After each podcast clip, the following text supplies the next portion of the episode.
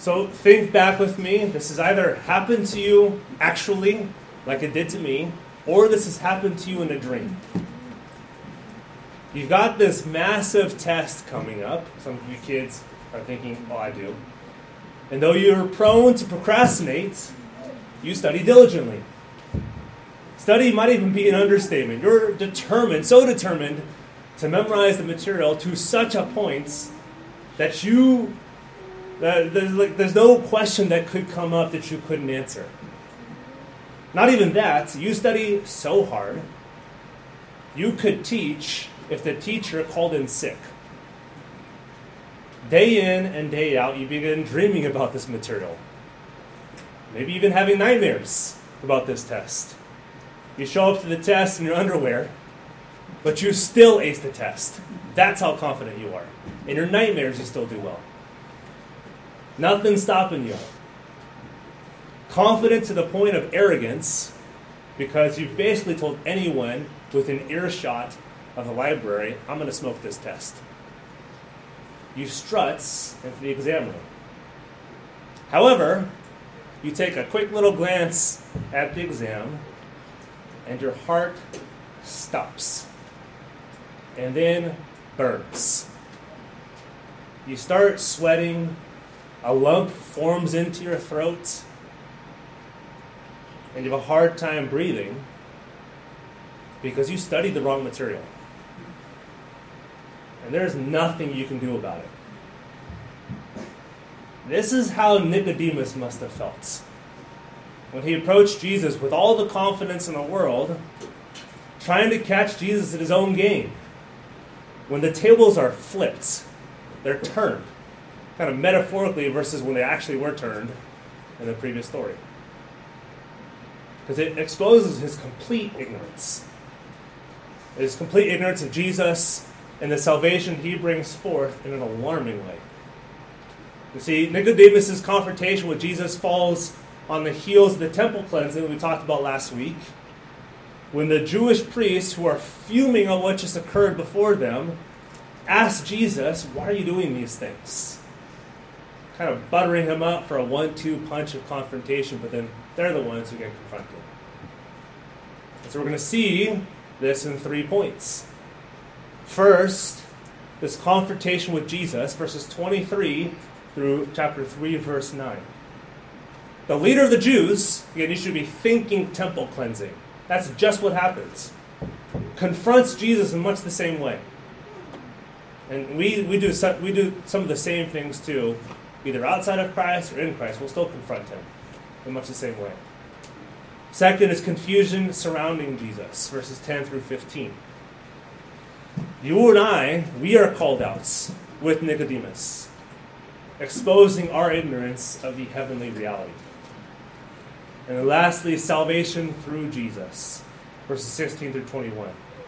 The good news is God can save you and Nicodemus. We actually don't see that in chapter 3. It actually doesn't occur until the end of John. It's this waiting period for us.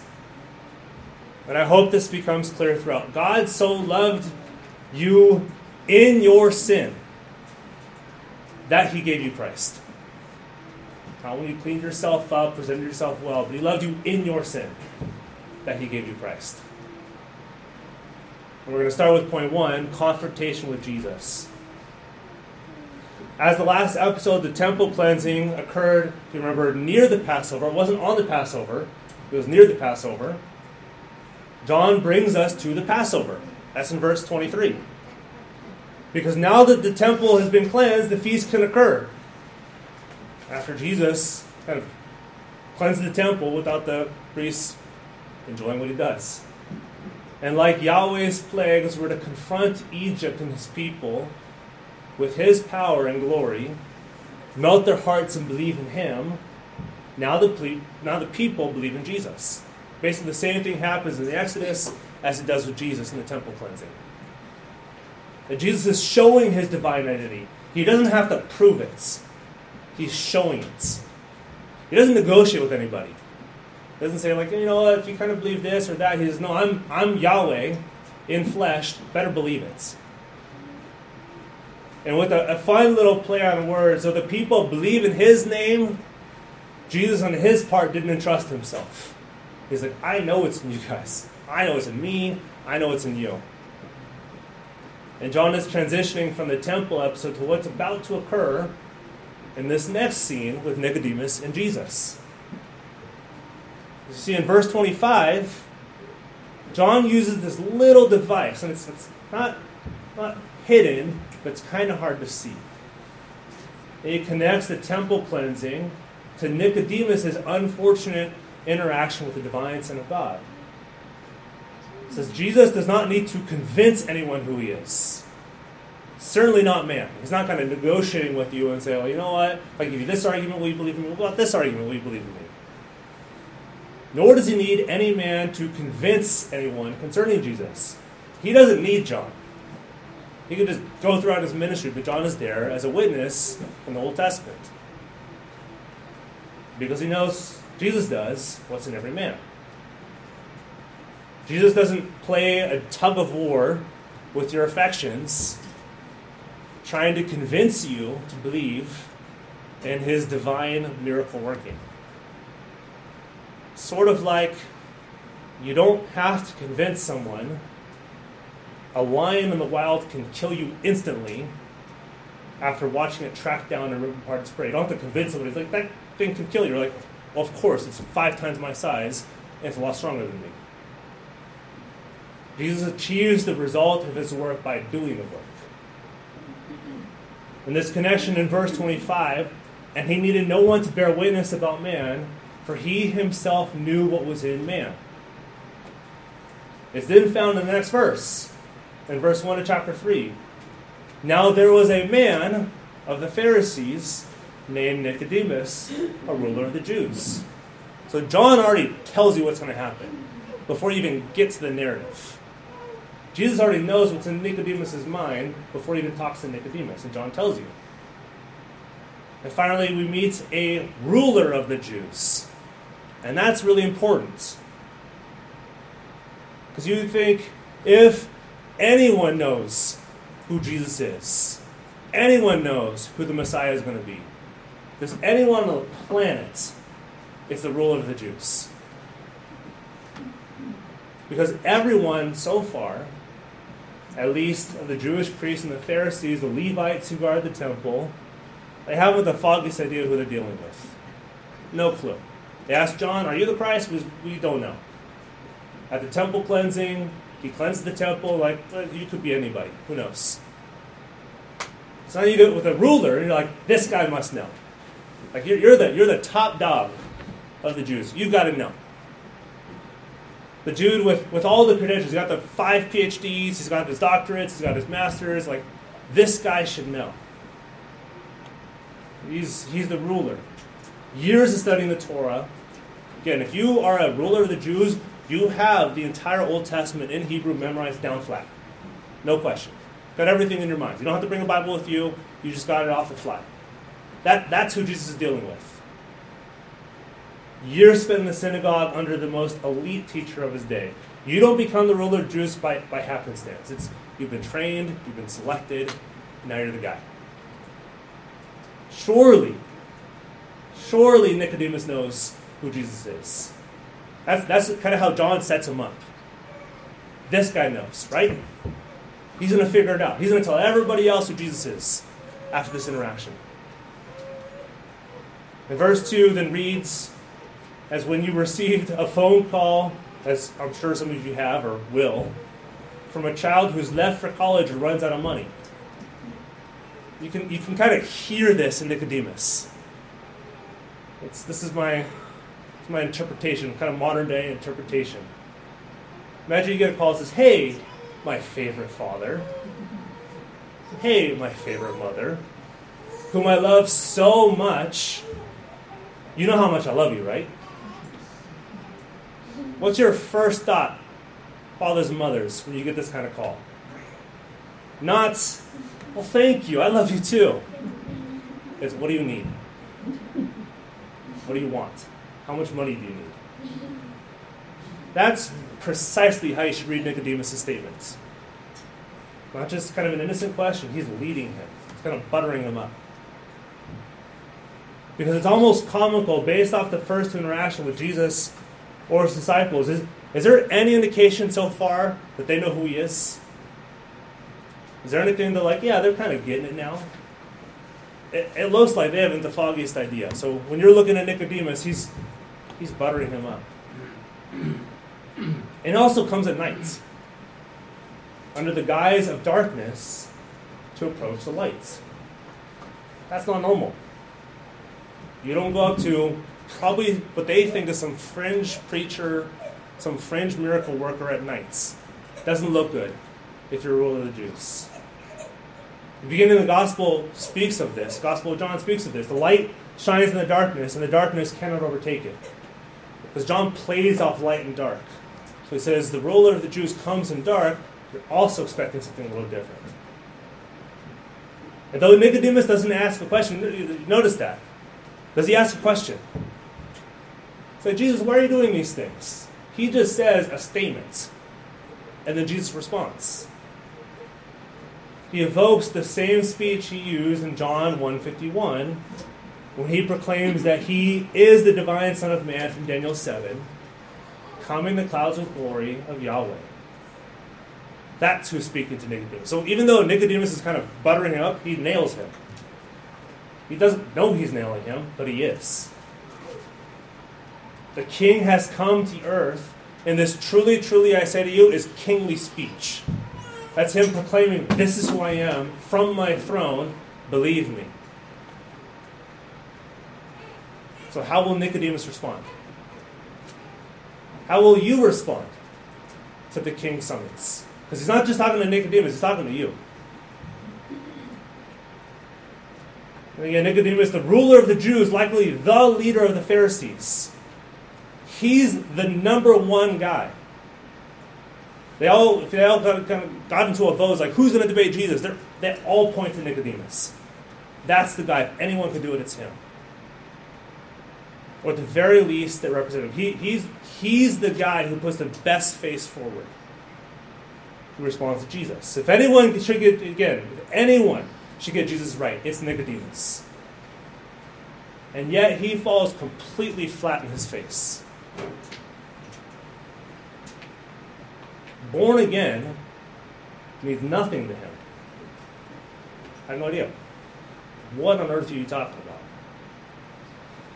Is it possible for man to be born when he is old or, or crawl back into his mother's womb and then exit out the same way for his second birth? He's, he's absolutely stupefied. And he takes it woodenly. He's like, let me think about this. How do I crawl back into my mom's womb and then come back out? Between verses 6 and 7, Jesus responds with another kingly proclamation. This, this kingdom of God, this, this king of the kingdom of God, come to earth to earn his seat as a human being, because he wasn't a human being before his incarnation, speaking of birth through water and the Spirit. And this, and this alone is the entrance requirements into the kingdom of God. Paul used the same language in 1 Corinthians 15. He probably pulls from this when he talks in 1 Corinthians 15. Jesus weaves multiple Old Testament allusions. Uh, if your Bible has cross references, it may do these, some, some don't. They're, they're tightly packed into a few verses. The Spirit bringing a new heart, that's straight from Jeremiah 31, Ezekiel 36. Again, Nicodemus has that memorized he could pull that up to his, his head and say, Look, oh, yeah, I know what you're talking about. But Nicodemus is like, I have no idea. You have this memorized. You should know this. This heart transformed by God through obedience to the Messiah implants in the heart of God's elect. That's in Jeremiah 31 and Ezekiel 36. You're an Old Testament expert, you should know this. The Spirit, though, doesn't move in humanly discernible ways. You can't track it, you can't tell where to go. You can't use math to figure out what's the next place it's going to. You can't woo it. You can't invite it. Can't persuade it. You can't predict it. Ecclesiastes 11, 4, 5 uses this. Probably, it's probably what Jesus is pulling from. speaks of the womb of the woman, her child, and the movements of the Spirit which no man can control. Again, Jesus is not bringing new stuff. He's not saying, I got all this new stuff to tell you that's divorced from everything else you've ever read. He's just quoting the Old Testaments. Which is why he says later on, You're a ruler of the Jews, you're a teacher of Israel, and you don't know this? The thing you memorized. You can't pull it up and tell me. That's precisely what Jesus is talking about here. Because this can also be translated, this born again can also be translated born from above. It's exactly how they talk about in the Old Testament. The Spirit comes from the kingdom of God above to come down to earth to renew our hearts that we might be born from above. And the confronter then becomes the confronted. Nicodemus thinks he's got the upper hand. He's like, I'm going to bring, I'm going to bring the word of God to this random miracle worker. But it gets flipped on him. So Nicodemus says, How can these things be? Jesus doesn't bring a new theology, doesn't bring new understanding. He's not uttering profound stuff not found in Scripture. This is not new revelation. He's not bringing new stuff to Nicodemus. He's merely quoting the Old Testament. That's, that's all he does. Alludes to it or quotes it. And he said, that spoke about me. So did Nicodemus, an expert in the Torah, again, this guy is an expert. That's who Jesus is talking to. A zealot of the Old Testament scriptures, the one who scrupulously upholds law. That's what the Pharisees do. It's let's uphold the law of God and if you break it, you're going to hear from us. Absolutely misses it. No idea. It's like you and I, when we confront Jesus, we are so sure of ourselves. I got this thing figured out. I got my life figured out. I know what I'm doing. And when you meet Jesus, you're like, I had no idea. I was completely lost. So, like Nicodemus, we confront Jesus in our hearts. What Nicodemus says is exactly what we think. That's how we confront him. That's how all of us have confronted him before. It's how all of us kind of still confront him. We still say basically the same stuff. We think we know him better than he knows us. For we were all confused about Jesus before he clarified himself and his mission to us as he did in Nicodemus, which brings us to point two confusion surrounding Jesus. Beginning in verse 10, Jesus brings it home, lays it on thick. You, you, can, you can hear not just his frustration, but his disappointment in verse 10. You are the teacher of Israel, and yet you don't understand these things. You who made a career of studying my word about me, thanks Jesus, known throughout Judah and Jerusalem, like you're the dude everyone goes to when they want to learn. They want to know the Torah, they go to you. You have no idea. No clue. You can almost hear Jesus thinking, you can, if you, if you don't you know, step into his mind, you know, it's a little weird. But you can hear him thinking kind of what Ezekiel 34 talks about. What does this say about the people Nicodemus has been leading? They're sheep without a shepherd. They've been learning from a teacher who doesn't know his stuff, who thinks he knows his stuff but doesn't know his stuff. And like many of you here today, this is when Jesus stripped you of all of your supposed authority and autonomy. You thought, like I did, that you could approach, or you probably still think so, you can approach Jesus on your terms. I got to figure this guy out. He's harmless, right? Maybe just adds a little pizzazz to my life, adds a little bit good stuff to my life. Surely doesn't transform it. Because Jesus doesn't negotiate with him. He doesn't like try to barter with him. Doesn't try to negotiate with him. Doesn't enter a dialogue about his achievements and five reasons why you should believe him. He exposes hypocrisy. He exposes autonomy. He exposed that we could corner him and place ourselves atop the throne, and shows you he already sits there. And then the third kingly proclamation, in nearly as many verses, saying in so many words, in verse 11, you have no idea what you're talking about. None. Not even like you're starting there, maybe you have a little bit, you got nothing. Recall how Nicodemus began this conversation in verse 1 and 2. Rabbi, we know that you are a teacher from God. How does Jesus respond in verse 11? Truly, truly, I say to you, we speak of what we know. He uses Nicodemus' words against them. You say you know, but we actually know.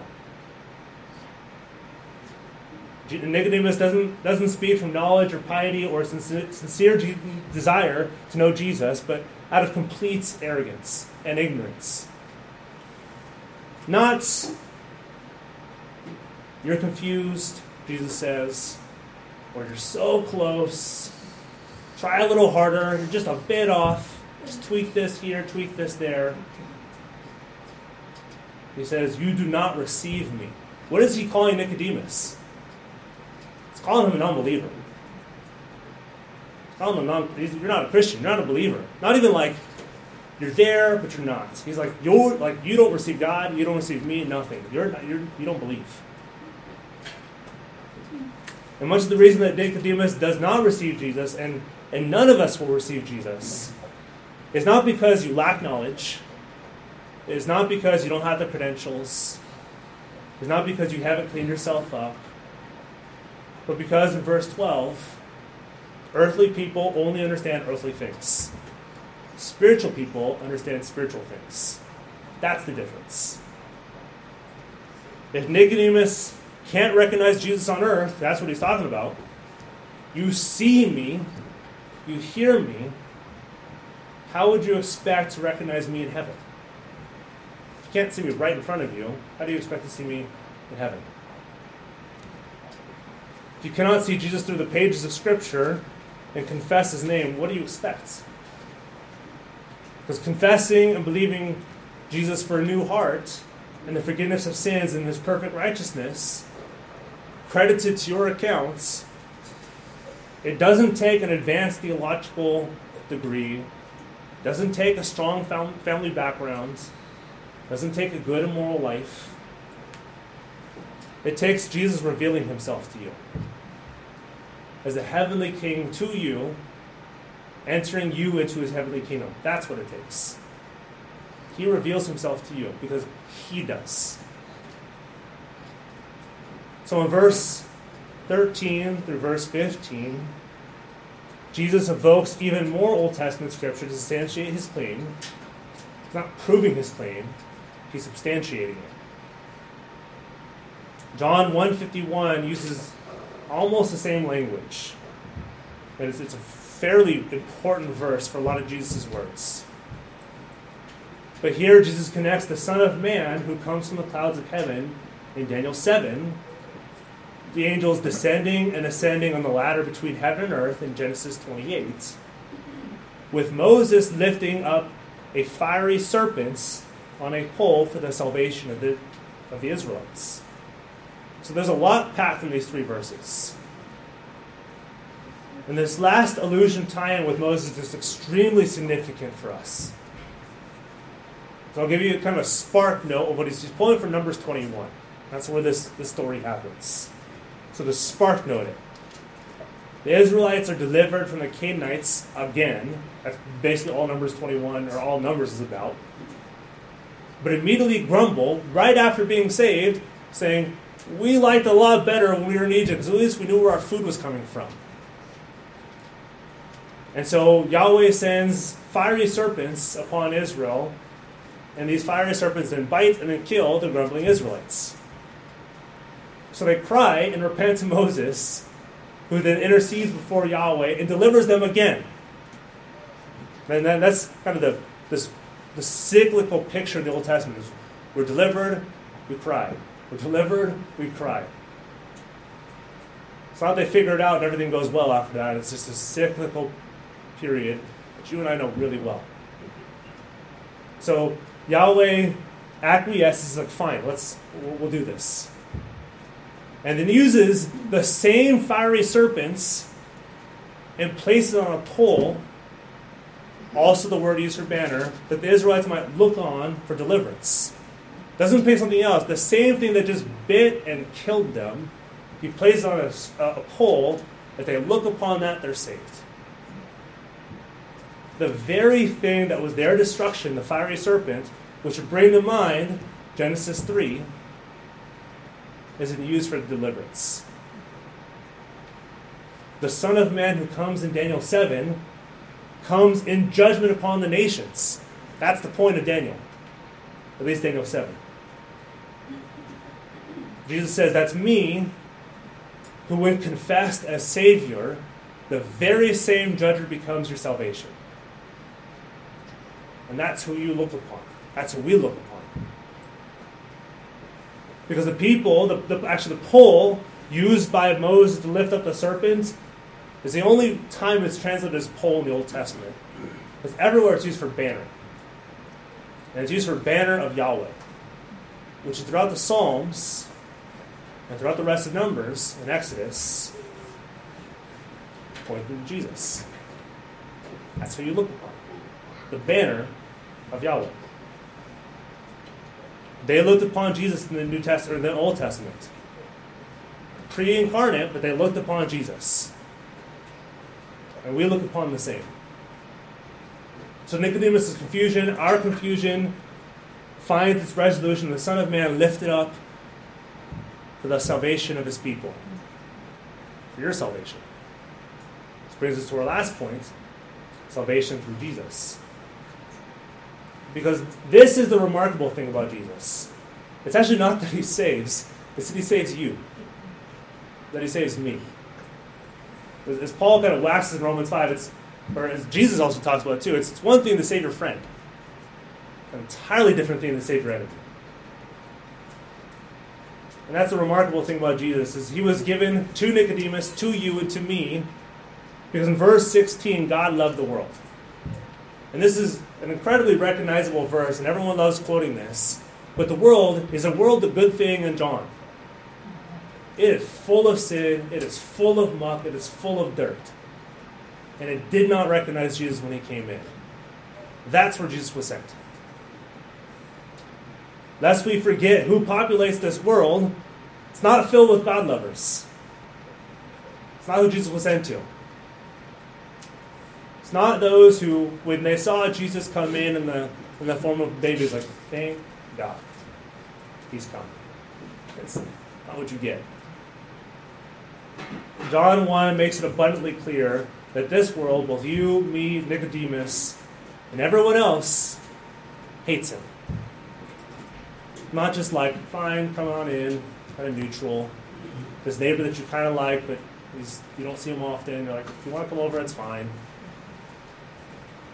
See, we hate him. That is who God gave his son to. Gave him to the world who hates him. God gave, God gives, and he continues giving. When all you and I do, and you can hear Nicodemus do the same, all we do is question. We interrogate, we spit on him, we hate him, we stiff arm him, everything to keep God away, and yet God still pursues. John here in John 3.16 is he's not just setting kind of a, a pithy little Bible verse that one day, 2,000 years later, we're going to put on mugs. Or put on little banners across our rooms. Or put on eye black, as we've seen before. He's applying John 3 14 to 15.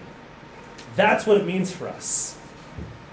As a fiery serpent was looked upon for the salvation of a weary, complaining, and unthankful people. Does it sound familiar? We look upon Jesus for ours. For stunningly in John 3:17, Jesus didn't come to condemn the world. which he should have, if we think about it, should the almighty, all powerful, omniscient, omnipresent, perfect, pure God condemn the world? Absolutely. But that's not what he did in his first advent. He came to save them. He came to save the world. He came to save you. A world who wants to judge Jesus. So what Nicodemus wants to do, that's what we want to do. Jesus comes to save. And so John continues in verse 18 with the same application result as the Israelites experienced in the wilderness in Numbers 21. You, we, who deserve condemnation, the punishments of our sins against a holy God, like John says, this belief was not something we conjured from ourselves. Wasn't we looked upon his law and says, I get it now. Let me go follow this Jesus guy because he looks a little better than the law does. A lot easier than having all my sins condemned. I'm gonna I'm gonna choose this guy because he's easier. It was implanted into us. You didn't want it. I didn't want it. In fact, we wanted Jesus as far away from us as possible. Don't come into my life. Don't transform my life. This, it's not some divine indigestion where kind of gurgles in our stomach and we're like, oh, I got to figure out what to do with this. A holy rumbling in our souls. Rest, the, the law condemns your sin. Not because you lack belief in the law. Not like you're not believing the law hard enough, like, I really want to do this. Because we don't do the law. Law is not a thing you believe in, law is a thing you do. You practice, your thought life, what your hands do, what you desire. Our belief justifies us and pulls us out from under the condemnation blessing of the Lord by believing on the banner of Yahweh, Jesus. But in verse 19, all we know too clearly when this light comes, what do you want to do and you're just barely waking up in the morning and your parents flip on the light. Like, please don't turn on the lights. Let me be in the dark a little longer. It's a lot easier. I need my eyes to adjust for this a little longer. As Nicodemus came in the dark and was exposed by the light of Jesus Christ, we who are dark are exposed to lights. Because being in the dark, it's kind of nice. at least parts of it are kind of nice our spots and wrinkles, dirt on our body, filth of our sin. It's not as easy to see in the dark. The fact that they're hidden in the dark. Even if, you, if you're in a dark room and you look in the mirror, can you really see yourself? You see all the blemishes on your body, all the filth in your body. No. But shine a flashlight on them, there's nowhere you can go. Be in a bright lit room with a mirror right in front of you, you see everything. You can't hide. We Restating in verse 19 and verse 20, John gets actually more explicit. What does this mean?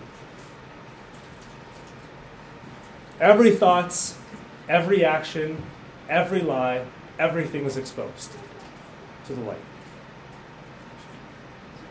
If you're like me, you don't like being exposed. It's not fun. Really difficult. That's why we like staying in the dark, because you're not exposed.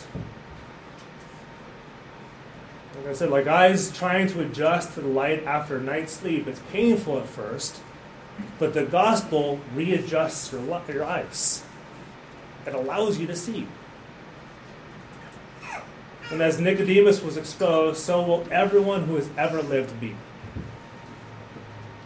But whoever's been purchased, redeemed, delivered, and imputed righteous by the obedience of Jesus can bring their works to light. Because if you're dark and evil, if you've been in the dark all your life and you bring your works, what's going to happen with your works? They're going to be exposed. Can you conjure up good works from yourself? No. But if you have the redemption, the perfection, the righteousness of Christ, you can bring your works. Because they've been redeemed. They've been purchased. Because your condemnation has been taken care of. And there's, there's no There's no resolution to this story. Nicodemus doesn't in verse 24 say, Jesus, I believe.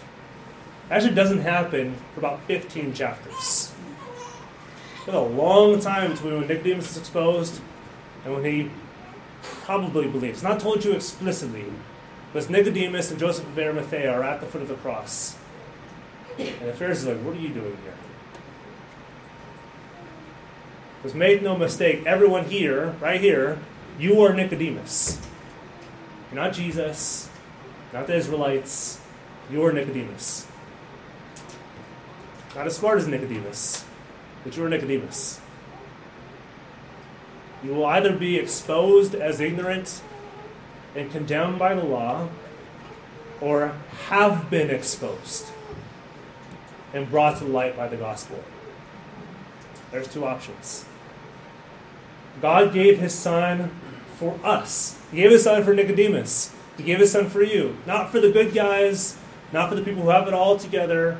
He gave it for you who hates him, who hated him, who came to him at nights like we do out of fear.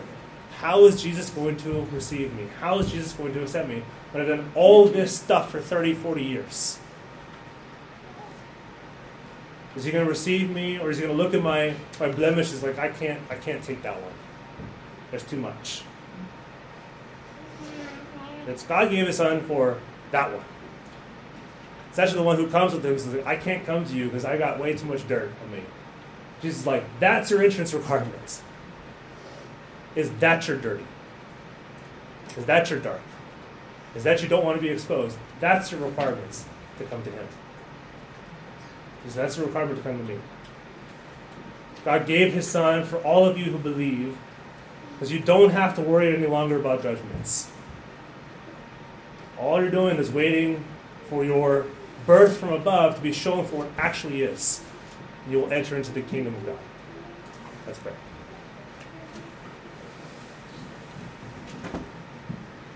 Lord, we hear these things, and so often we wonder, why on earth did you save me versus my friend, my family, my coworker, whoever it is?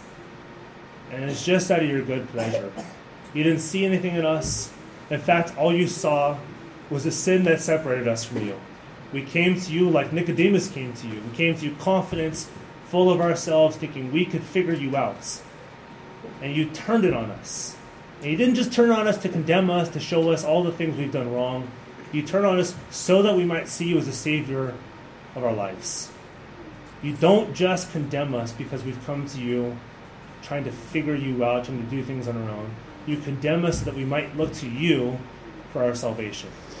Lord, may we hear this, may we see this, may we feel this anew today, may we walk in light of this. We thank you, we praise you, all this in your Son's name.